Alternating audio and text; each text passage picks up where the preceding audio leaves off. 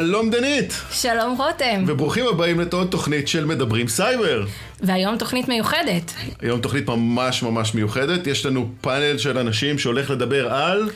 To cloud or not to cloud. מה זאת אומרת to cloud or not to cloud? האם ארגונים צריכים לענות לענן מהיבטי אבטחת מידע, או שהכל זה בעצם פיקציה וחבל על הזמן שלנו, ועדיף להישאר און פרם?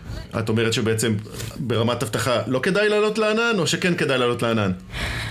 לדעתי... בוא נשאל את הפאנל שלנו ובוא נכיר אותם. יש לנו פה פאנל מדהים של אנשים, יש לנו את קובי פינטו, בוא תציג את עצמך.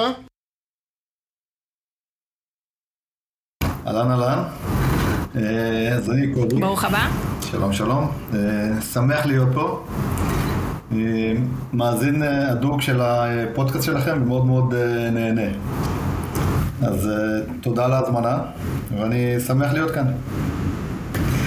בוא אה, תציג את עצמך, איפה אתה עובד, מה אתה עושה. כן, אז אני אה, פחות או יותר משנת אה, 2000 עובד באבטחת המידע של בנק הפועלים. אה, פחות או יותר האיש הטכני הראשון, אה, והיום אה, כמובן יש קצת, קצת יותר אנשים, מערך אבטחת מידע די גדול ומכובד. היום אני עובד, מתפקד כסגן סיסו ואחראי על אזורי ה-GRC, שרשרת אספקה, תחת ה CISO. מאוד נשמח לשמוע את דעתך על הנושאים היום. עוד אורח מעניין, אלכס פלג. שלום ונעים מאוד, אלכס פלג, אה, המנכ"ל של חברת סינרג'י, אני גם אה, אחד מהפאונדרים של סילינקס, אה, יצא לי לעבוד גם בידיעתו ובלי ידיעתו של קובי, ו- ובבנק הפועלים, אה, גאה להיות פה, שמח שהזמנתם אותי, ונראה לי שאפשר לתרום משהו לשיחה הזאת, לפחות ננסה. והאחרון חביב שלנו בפאנל, עידו הכהן. אהלן, שלום לכולם, תודה רבה על ההזמנה, באמת אה, כבוד גדול אה, להיות פה בפאנל של מקצוענים. אז אה, אני תשע שנים כבר עם החברה שלי, נותן שירותי סיסו עם סקרי סיכונים, וגם כן, הנושא שנדון בו היום, האם באמת לעלות לענן או לא לעלות לענן, באמת זה חלק מהשיקולים של החברות שלנו היום. מעולה. אז בואו תספרו לנו קצת. למה להיכנס לזה? הרי יש המון חולשות שמבוססות על ענן. ובעיות קונפיגורציה, למה לענות לענן? אני חושב שאפשר אולי אפילו למקד את השאלה ולהגיד, רוב ההתקפות היום שאנחנו רואים הם בעיקר הולכים לכיוון של מיסקונפיגוריישן, בעיות בענן ודברים כאלה. בואו נתחיל אה, לקבל קצת חוות דעת על הדברים האלה. קובי, בוא תתחיל אתה. אני חושב שקודם כל צריך אה, לדון על, לפני שמדברים על בעיות האבטחה, צריך לדבר על מה המוטיבציה שלנו לעבור לענן. למה בכלל לעשות את זה? מה היתרונות שזה נותן לנו? אה, ואני חושב שיש איזו טעות בסיסית בתפיסת העולם של, של המעבר לענן. אנשים חושבים, זאת אומרת, לא מעט אנשים שתשאלו יגידו מה המוטיבציה מרגלת לעבור לענן, יגידו לכם חיסכון בכסף. מעבר, ל, אה, מעבר לשאר הדברים. אז קודם כל, זה משהו שצריך לשבור. כסף זה לא חוסך. אה, זה נותן הרבה מאוד יתרונות אדירים אחרים, אבל כסף זה לא אחד מהפרמטרים ש, של העניין הזה. זה כן נותן scalability, זה כן נותן אה, אפשרות להרים סביבות, להוריד סביבות לפי צורך, זה, נותן יתרונות מאוד משמעותיים בעולם הזה. שוב, כסף זה לא היתרון. מבחינת security, מצד, מצד אחד לכאורה אפשר להגיע לרמת אבטחה מאוד מאוד גבוהה בסביבות הענן, מצד שני תמיד אנחנו חוששים מהעניין של misconfiguration ולכן אנחנו משקיעים הרבה מאוד אנרגיה בנושא הזה של compliance בענן, הרבה יותר מאשר במקומות אחרים. אם היום אנחנו בונים את התשתיות שלנו מאוד resilient, מאוד, מאוד עמידים, שגם טעויות אנוש לא יגרמו לנזק קטסטרופלי, בענן, טעויות אנוש, זאת אומרת, העוצמה שיש לאדמינים היא עוצמה מאוד מאוד גדולה, וטעויות אנוש יכולות להביא לנזק, לנזק קטסטרופלי שיכול לגרום נזקים די גדולים ודלף מידע ופגיעה במערכות בצורה מאוד משמעותית. עד כאן. אוקיי. אני חושב שאלכס יכול לתת פה איזשהו מבט שונה, אולי מכיוון ההתקפה, אולי מכיוון השני. אני, אני ממש לא, המבט שלי לא ממש שונה, ההפך, אני מסכים עם כל מילה שקובי אמר. אני רק רוצה להוסיף בהקשר הזה, שמה שקובי אמר לגבי היכולת לעשות נזקים, זה גם כתוצאה מזה שבעצם אני אדבר טיפה על משטח תקיפה. אז המשטח תקיפה בענן הוא הרבה יותר נגיש לתוקף, כלומר בענן אתה שם את ה database, במידה ויש misconfiguration, אתה שם את ה database שלך ממש אל מול התוקף. מבחינת הארכיטקטורה, לרוב אנחנו רגילים ל-3 tier architecture, שזה אומר שאני שם את ה database אחורה אחורה במערכת ה-on premise שלי, ובשביל להגיע אליו אתה צריך לעבור כמה מדורי גיהנום בתור תוקף. לא באמת, אבל לפחות בחשיבה. לעומת זאת בענן, אחד מהמיסקונפיגריישנס הכי נפוצים זה בעצם Open S3 Buckets או Open Blobs ו-Accessible Instances וזה אחד הדברים. והדבר השני שאני גם רוצה לדבר, וזה חלק מהמשטח תקיפה השני, זה כל הנושא של ה-Private Keys והניהול של המפתחות בענן. והרבה מאוד פעמים, גם בגלל צורות הפיתוח שלנו, פשוט נוהגים, המפתחים נוהגים להשאיר את אותם מפתחות חשופים. כאילו, תשתמשו בהם, בואו נשתף אותם בגיטה, בואו נזה. וזה כמו שמישהו עכשיו יבוא, יפזר את המפתח של הבית שלו בכל מיני, בסופר, ולצפות שאף אחד לא ימצא אותם, ואף אחד לא יבוא אחריך, ואף אחד לא ייכנס הביתה. וזאת תפיסה שבסופו של דבר זה עניין של מודעות. מה זה שונה מעולמות ההון פרם? שבעולמות של ההון פרם, עם כל הכבוד, אף אחד לא יזרוק את, ה, את הסיסמאות שלו ל-VPN, וגם רוב הסיכויים שיהיה לך איזשהו third party authentication שיגן עליך, ולא תצטרך בעצם טוקן אחד בשביל להיכנס למקום הכי כמוס במערכות שלך, וזה בעצם השוני העיקרי. מעבר לזה, כל מילה של קובי בסלע, זה לא... אני חייב פה להצטרף לחברים שכמובן האלמנט הכספי פה הוא אנשים אומרים בוא, ארגונים אומרים בואו נעבור לענן ובאמת זה פלטפורמה שונה וייחודית אבל באמת אחרי שהם עושים את החישוב הכספי ומבינים שזה לא יותר זול. חלק מהמעברים שיוצא לי ללוות ארגונים לענן זה באמת האם הארגון מוכן ובשל לעבור לפלטפורמה חדשה ויש לו באמת את הכוח המקצועי באמת להכיל עוד תחום שהוא יחסית חדש-ישן ובאמת לדעת איך לטפל בו כי זה עולם בפני עצמו. אני חושב שהשאלה המשתמעת בעצם מכל מה שדיברנו עכשיו זה מה האחריות של גורם ענן, של בעצם הספק cloud שלי אם קורה משהו למידע. זה, אנחנו בעצם, כמו שאלכס אמר, אנחנו בעצם שמים את, ה, את כל ה database שם באיזושהי צורה שיש פה עניינים של misconfiguration, יש פה עניינים של, יכול להיות לפעמים אפילו אנחנו הולכים לחלק את המידע או לפזר אותו באיזושהי צורה עם קונטיינרים שונים או בטכנולוגיות מאוד מאוד חדשות שלא כולם בטוח 100% מבינים את ההשלכות שלהם ברמה, בואו ניקח למשל Kubernetes, למשל שאם לוקחים את זה שנתיים אחורה, אנשים שמעו את זה בצד איזשהו buzzword ולא כולם באמת הבינו את כל היכולות ואת ההשלכות של המערכת הזאת. בסופו של דבר אנחנו לוקחים פלטפורמות עסקיות משמעותיות, שמים אותן בענן, בצורה כזאת או אחרת. ומה בעצם הדבר הזה ש, של, שאפשר לקחת, שאפשר להוריד, מה האחריות של, ה, של הספק שלי בעניין הזה? קובי, נתחיל איתך?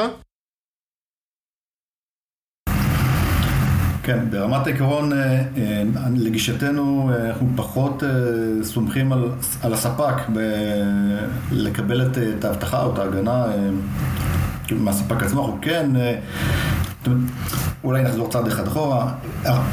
אנחנו עדיין נמצאים, אנחנו כן בודקים את ה cloud, אנחנו כן נמצאים בשלבים מתקדמים, אני, לא, אני כמובן לא יכול לפרט אה, מה בדיוק אנחנו עושים שם, אבל אה, אה, בגישתנו, אה, אנחנו כן, שוב, לא סומכים על, על, על הספק, אנחנו אה, עושים את הכל אה, אה, לבד, סומכים על עצמנו, תמיד נעשה את הבקרות בעצמנו, תמיד ניתן, גם נשים מערכות וגם נשתדל לשים בקרות ש, שיוודאו שאין בעיות, עד כמה שניתן, שאם נוצרה, אם יש תקלה או מיסקונפיגורציה, נוכל לזהות את זה בעוד מאוד לפני שזה נחשף לבחוץ.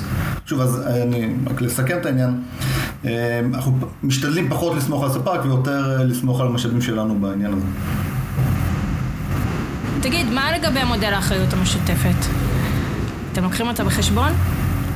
אה, כן, מהיותנו בנק, אנחנו, אז ברור שיש את מודל האחריות המשותפת, אבל uh, עדיין, uh, זאת אומרת, אצלנו יש, יש, אנחנו נוטים לקחת לחומרה את הדברים ופחות לסמוך על האחרים בנושא הזה. גם uh, צריך להבין את המודל של האחריות המשותפת ומה זה אומר בפועל, כן? האחריות המשותפת זה אומר, הספק uh, uh, ענן, Cloud CSP, Cloud Service Provider, אחראי על זה שהתשתית תהיה ב-High Availability ושתהיה תשתית. מעבר לזה, איך אתה מקנפג, איך אתה בעצם מגדיר את המערכות שלך, וכל השאר זה בעצם באחריות שלך, כלומר צריך גם להיות מאוד, מאוד שקופים לגבי מה זה אומר מודל אחריות משותפת. ו... וזהו.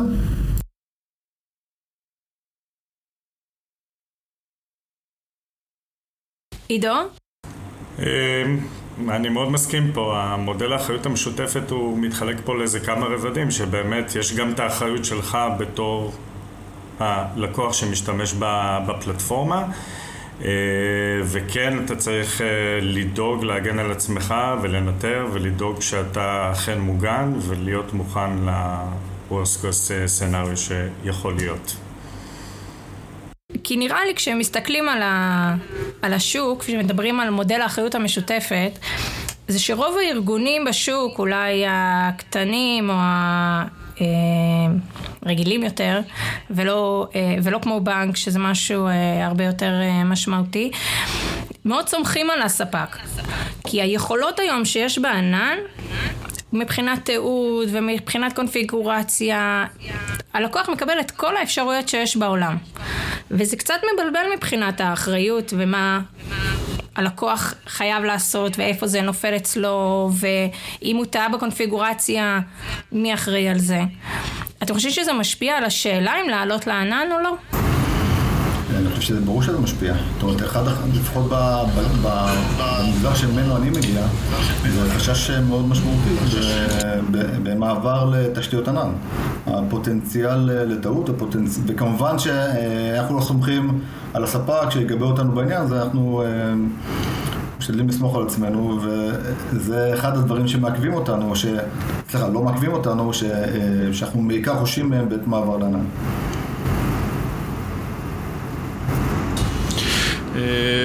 אחד, ה, אחד הנושאים, אני חושב החשובים בנושא הזה, זה שאם אני עכשיו שם את כל הביצים שלי, בעצם את כל התשתית העסקית שלי בענן, אני משלם על זה איקס כסף, הרי דיברנו על זה שענן לאו דווקא יכול להיות זול, אבל בוא נגיד שיש לי עכשיו מתחרה. בוא, בוא, בוא ניקח עכשיו איזשהו עסק כדוגמה, זה, זה, זה כרגע לא משנה, אפילו חברת הייטק, ויש עכשיו חברה שהיא מתחרה. אז החברה המתחרה יכולה באמצעים די פשוטים, בהרבה מאוד מהמקרים, לבוא ולייצר נזק כספי אמיתי לאותה חברה, רק בגלל שהמערכת שלה והפלטפורמה שלה נמצאת בענן. יש היום כלים להתמודד עם דברים כאלה? אני לא יודע, רותם, כאילו, בתור, בתור תחרות, מאוד פשוט לייצר נזק לגבי כל מתחרה, בין, בין אם הוא בענן או בין אם הוא on-prem. אם אני בתור מתחרה שלך החלטתי שזה אמצעי לגיטימי מבחינתי לתקוף אותך במרחב הסייבר, אז זה לא משנה אם אתה ב cloud, ב on-prem, בסוף יש לי גם דרכים אחרות להגיע אליך שהן לאו דווקא דרכים של, של תשתית. יש את האפליקציה שלך, שאני יכול לעשות עליה איזשהו denial of service, יש את העובדים שלך שאני יכול להגיע אליהם ולעשות פישינג. כלומר, לייצר את זה כמשהו שהוא אה, יתרון משמעותי לתוקפים במקרה של תחרות, במקרה וכלו כל הקצים והחלטנו ש, שזה מותר בתור מתחרים, אז uh, גם בעניין של uh, בנקים וגם uh, בעניין של uh, uh, ישויות טכנולוגיות, אני לא חושב שיש פה איזה שהן בעיות, uh, כאילו מבחינת uh, uh, תוקף, uh, איך הוא ניגש ל disruption של התחרות.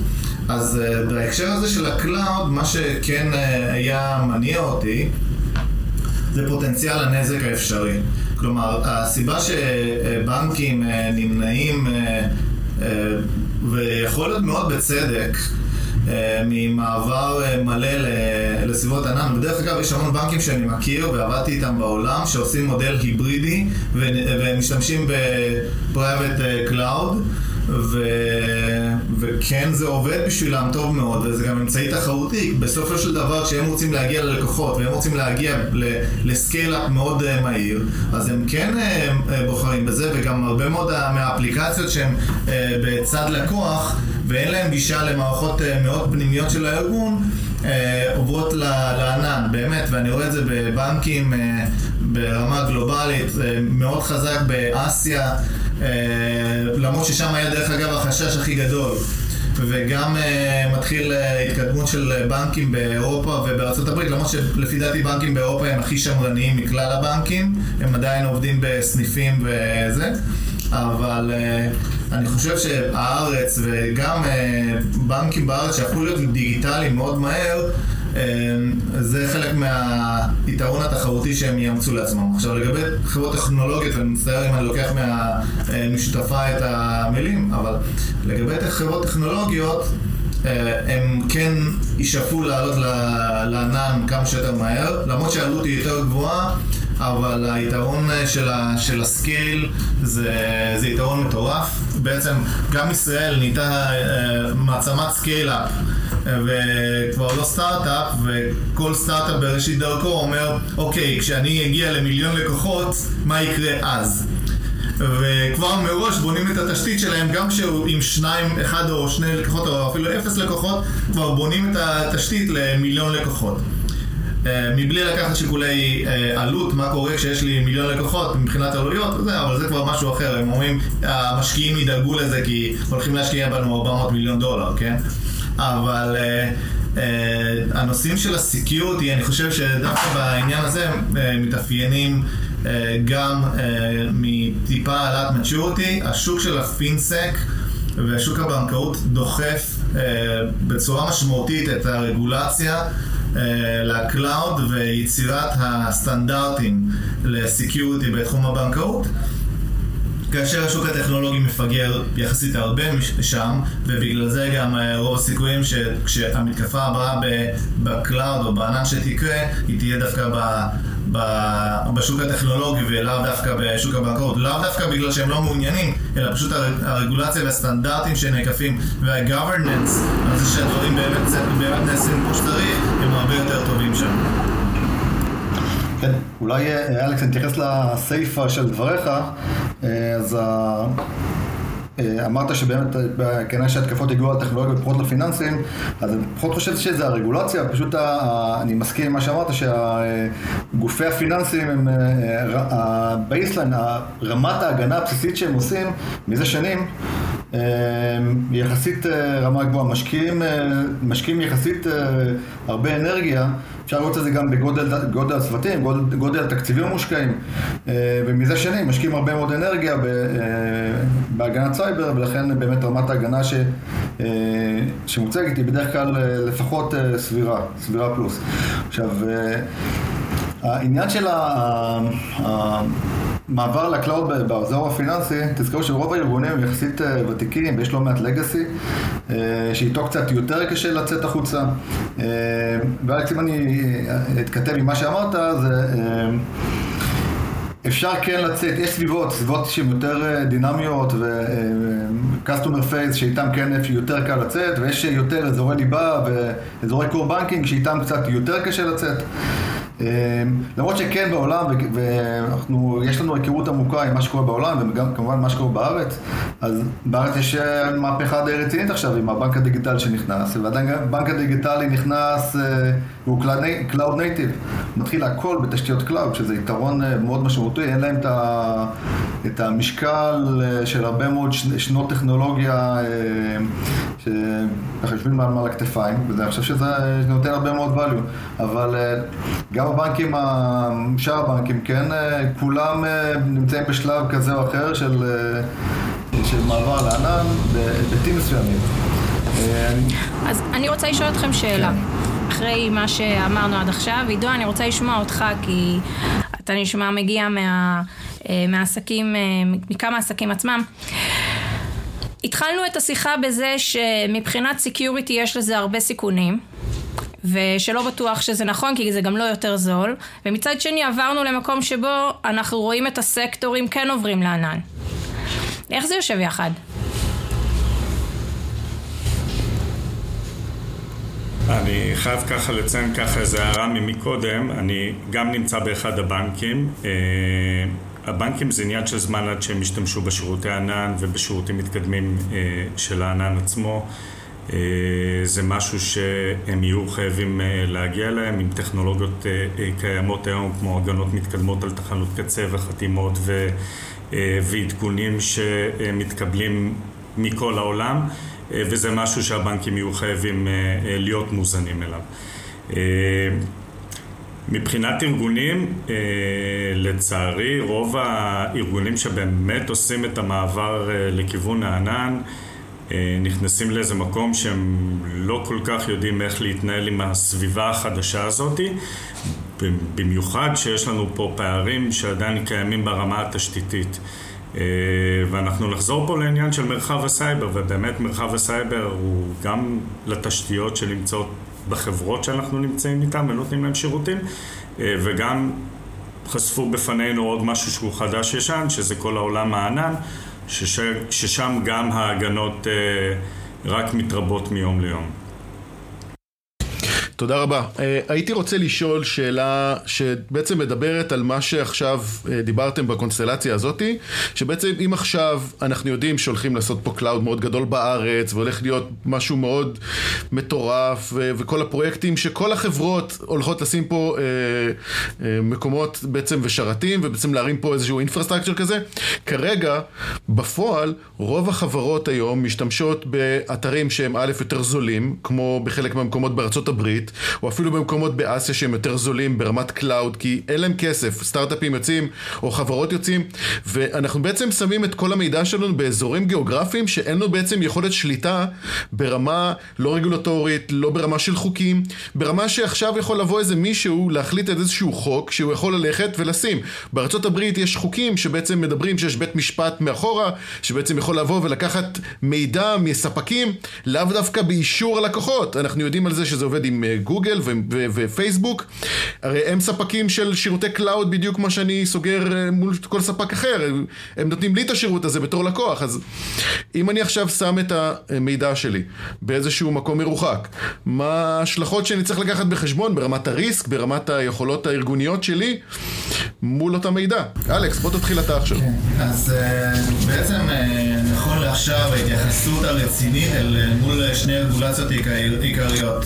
האחת היא GDPR והשנייה היא CCPA, ה-California Privacy Act ובעצם החוק הפרטי, חוק הקנת הפרטיות האירופאי של האיחוד האירופאי. ולכן גם מבחינת ההיערכות אה, בעצם אה, מה שארגונים אה, נדרשים להיערך, לפחות הארגונים בארץ, כן? אני לא מדבר על העולם, כי יש גם מקומות אחרים בעולם, כמו רוסיה ו- וסין, שזה בכלל חלים שם חוקים אחרים לגמרי. אבל לגבי ה-GDPR וה-CCPA, בעצם מה שאנחנו צריכים לחשוב על, לעצמנו זה ש... המידע של הלקוחות, או המידע שאנחנו מחזיקים, צריך לשבת איכשהו פיזית בתוך אה, אחד מהמקומות האלה. וזה משהו שבכלל לא נלקח במודעות של הרבה מאוד מהסטארט-אפים פה בשלב הארכיטקטורה. זאת אומרת, זה אחד מהשלבים הראשונים של הדיזיין והארכיטקטורה של, אה, של המוצר. אה, ואנחנו אומרים לעצמנו, אוקיי, סבבה, נשים את זה בפרנקפורט והכל יהיה בסדר, כן? או נשים את זה בלונדון או איירלנד ונס... ו... והכל יהיה בסדר, ואז פתאום מגיעים לך לקוחות מארצות הברית ואומרים לך, מה זאת אומרת? אני לא... אני לא יכול שתשים את המידע שלי שם, ואז זה מצריך היערכות מחדש ברמת הארכיטקטורה אה, לחברה הזאת.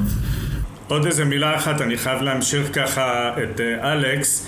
אה, יצא לי באמת להתעסק עם חברות אה, תחום הפעילות שלהם היה באמת בינלאומי והחברות האלה נמנו, נמנעו מלשים מידע שהוא רגיש במדינות שהרגולציה לא חלה עליהם.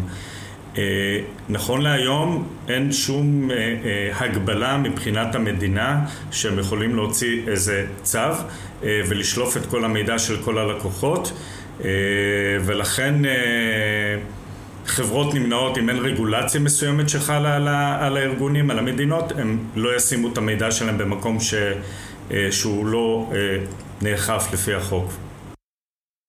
אוקיי, כן. קובי? טוב, אצלנו זה כמובן שאנחנו לא חוסכים כסף כדי, ומוכרים סייטים לפי מחיר, אנחנו כמובן שניקח את מה שייתן את הביצועים הכי טובים. וכן, יש שיקול שאפילו הרגולטור מנחה אליו, גם אלכס התייחס לזה מקודם, לגבי מה היכולת של המדינה לגעת, המדינה, אם אתה עכשיו יושב בחו"ל, מה היכולת של המדינה לגעת במידע הזה, ולכן כן משתדלים שהמידע יישב באירופה ולא בארצות הברית, ורק במקרים חריגים ייתנו לשבת בארצות הברית, ועכשיו כשמדברים על נימבוס ועל האתרים בארץ, יכול להיות שזה עוד ישפר את מצבנו ונעדיף לשים את, ה, את המידע, כשנגיע לשלב הזה, לשים את המידע ב... ברחבי ישראל, עד כאן, כן, כמובן שזה וירטואלי ומידע יכול לרוץ דיאמית ולא תמיד יש לך את היכולת לשלוט על זה, אבל לפחות ברמת הבסיס. אני חושב ש... בואו נשאל איזה שאלת סיכום, ככה שאלה אחרונה.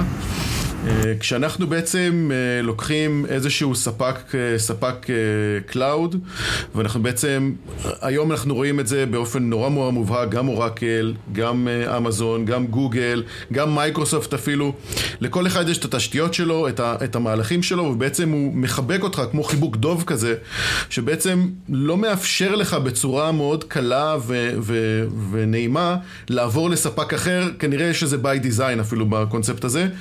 איפה אנחנו, קובי, אני חושב שזו שאלה שתתאים ספציפית לך, אחר כך נשאל את אלכס והוא יוכל לענות על זה. ברמת הביזנס ריסק, איך, איך אנחנו מסתכלים על זה ברמה של בחירה של ספק? איך, איך בנק מסתכל על, על, על, על ריסק כזה?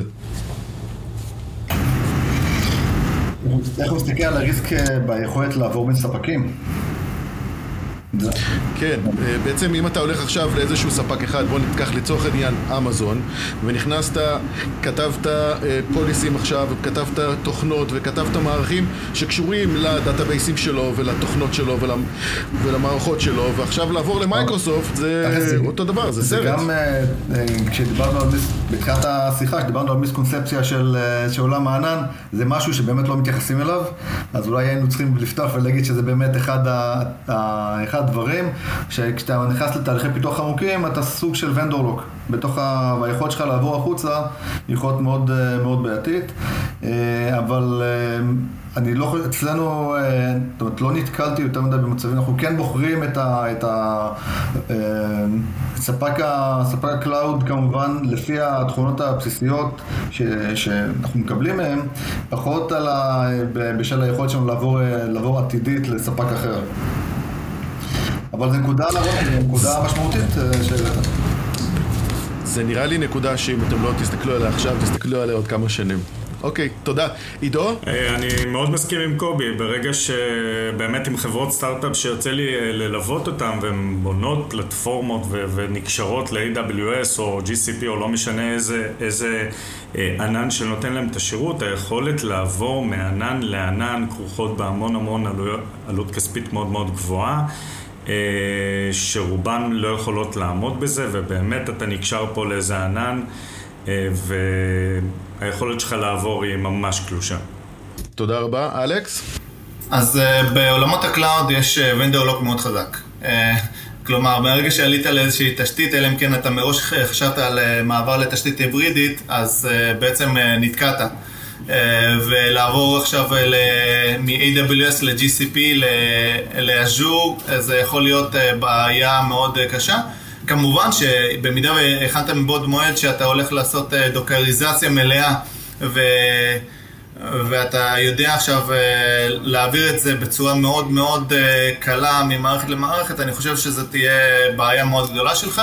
אני חושב שמה שעוזר בהקשר הזה, דווקא כל הנושא של ה-IAC, כלומר Infrastructure as a Code, היכולת שלך לייצר טרפורמס והלם צ'ארטס וכל מה שקשור בזה, בעצם מאפשר לך בצורה יחסית מהירה לעשות deployment. ודרך אגב, יש גם ספקי שירות, אני לא, לא אנקוב בשמם, שמאפשרים לך לעשות את הטרנזישן מ...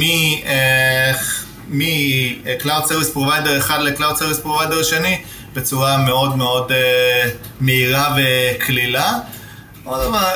בעלות, uh, כמו שאומרים, uh, זה יעלה לכם, אבל uh, בסוף uh, כן מאפשרים לעשות את זה יחסית uh, בקלילות.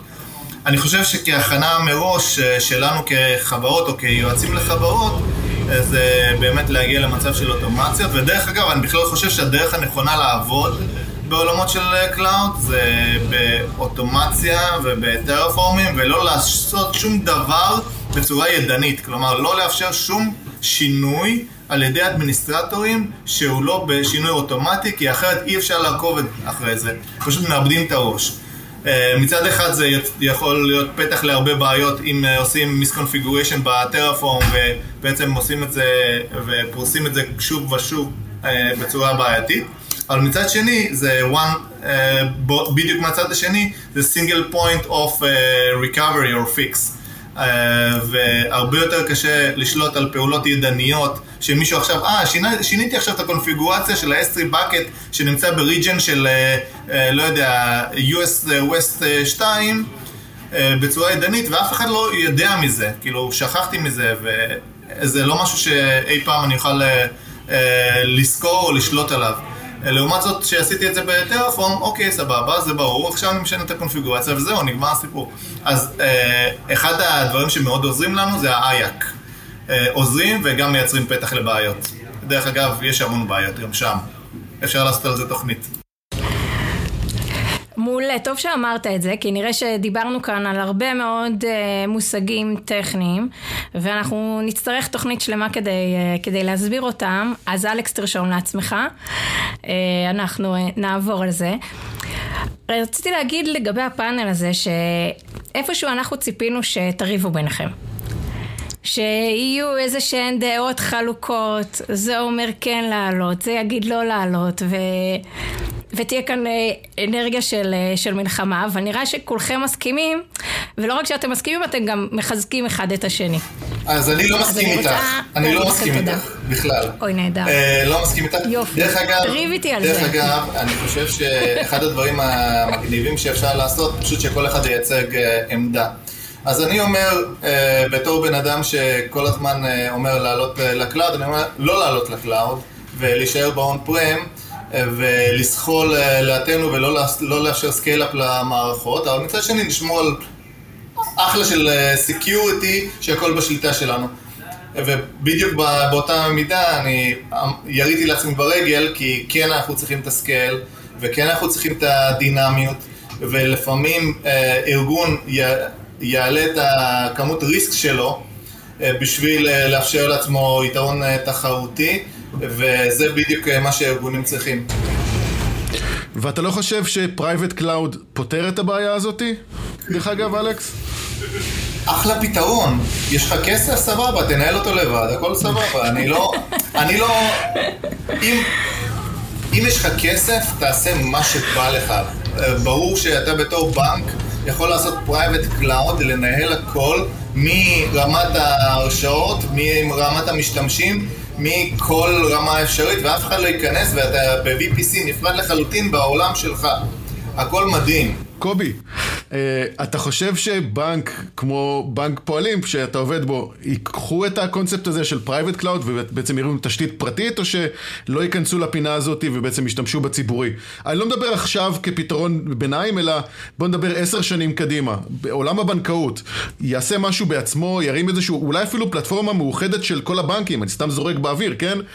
או שהוא ישתמש ב public כמו כולם, כי אין באמת הבדל. כן, אז אה, קודם כל, אה, אה, יש private cloud. כמו שאלכס, כמו שאלכס רמז. כשיש יותר גמישות של משאבים, אז כמובן שגם אפשר להשקיע יותר, ב, יותר באזורים האלה, זה יותר יקר, זה הרבה יותר... זאת אומרת, מצד אחד זה יותר יקר, מצד שני זה, יותר, זה גם מוגבל יותר יחסית ל public. ב long run, אני חושב שזה סוג של מטוטלת, זאת אומרת היום זה נורא נורא מגניב להיות, אה, כולם רצים ל cloud, זה נורא מגניב אה, להגיד שאני רץ ל cloud, אה, וברור שככל שעובר הזמן אנחנו מבינים יותר ויותר את האתגרים שם, ו... אז המטוטלת עכשיו נעה לכיוון ה cloud, אני חושב שכן נראה בהמשך איזשהו טיפה חזרה לכיוון, כן אולי יותר private cloud, ואולי בעתיד כן יהיה סביבות שהן יותר... יותר מוגדרות לפי, אולי לפי region, אולי, אולי ברמת המדינה אולי. מצד שני יש את, את הממונה על הגבלים עסקיים שלא בטוח שייתן לזה כל כך מהר, כל כך מהר לרוץ משיקולים של הגבלים עסקיים. תודה רבה קובי. עידו, בוא תסכם לנו. אני נאלץ לא להסכים ולהסכים עם כולם. אז אל כן. תסכים, אל תסכים. אה, כן לעלות ל cloud, אבל באמת להבין את הפעילות העסקית שאנחנו רוצים באמת לעלות ל cloud, וכן לבדוק שיש לנו את הצוות הטכנולוגי שאכן יכול לתמוך בעוד פלטפורמה. אבל בואו נסגור לפני זה את החורים שיש לנו בתשתית המקומית לפני שאנחנו עולים ל cloud. אני חייב להגיד שעידו יש לו יתרון כי הוא עבד בכמה בנקים בארץ וראה כמה סוגים של פלטפורמות שזה קצת יתרון על, ה, על הקונספט של, שאנחנו מדברים פה עכשיו. אה, בכל אופן, שמחנו מאוד נעמתם לנו מאוד, היה דיון ממש מעניין ופורה. אה, תודה רבה אלכס פלג, אה, קובי פינטו, עידו הכהן אה, השותפה שלי דנית ליבוביץ' שטי ותודה לך רותם בר. אה, שמחנו מאוד וניפגש בשבוע הבא בעוד עוד תוכנית של... מדברים סייבר, הצצה על מאחורי הקלעים של עולם הסייבר. להתראות.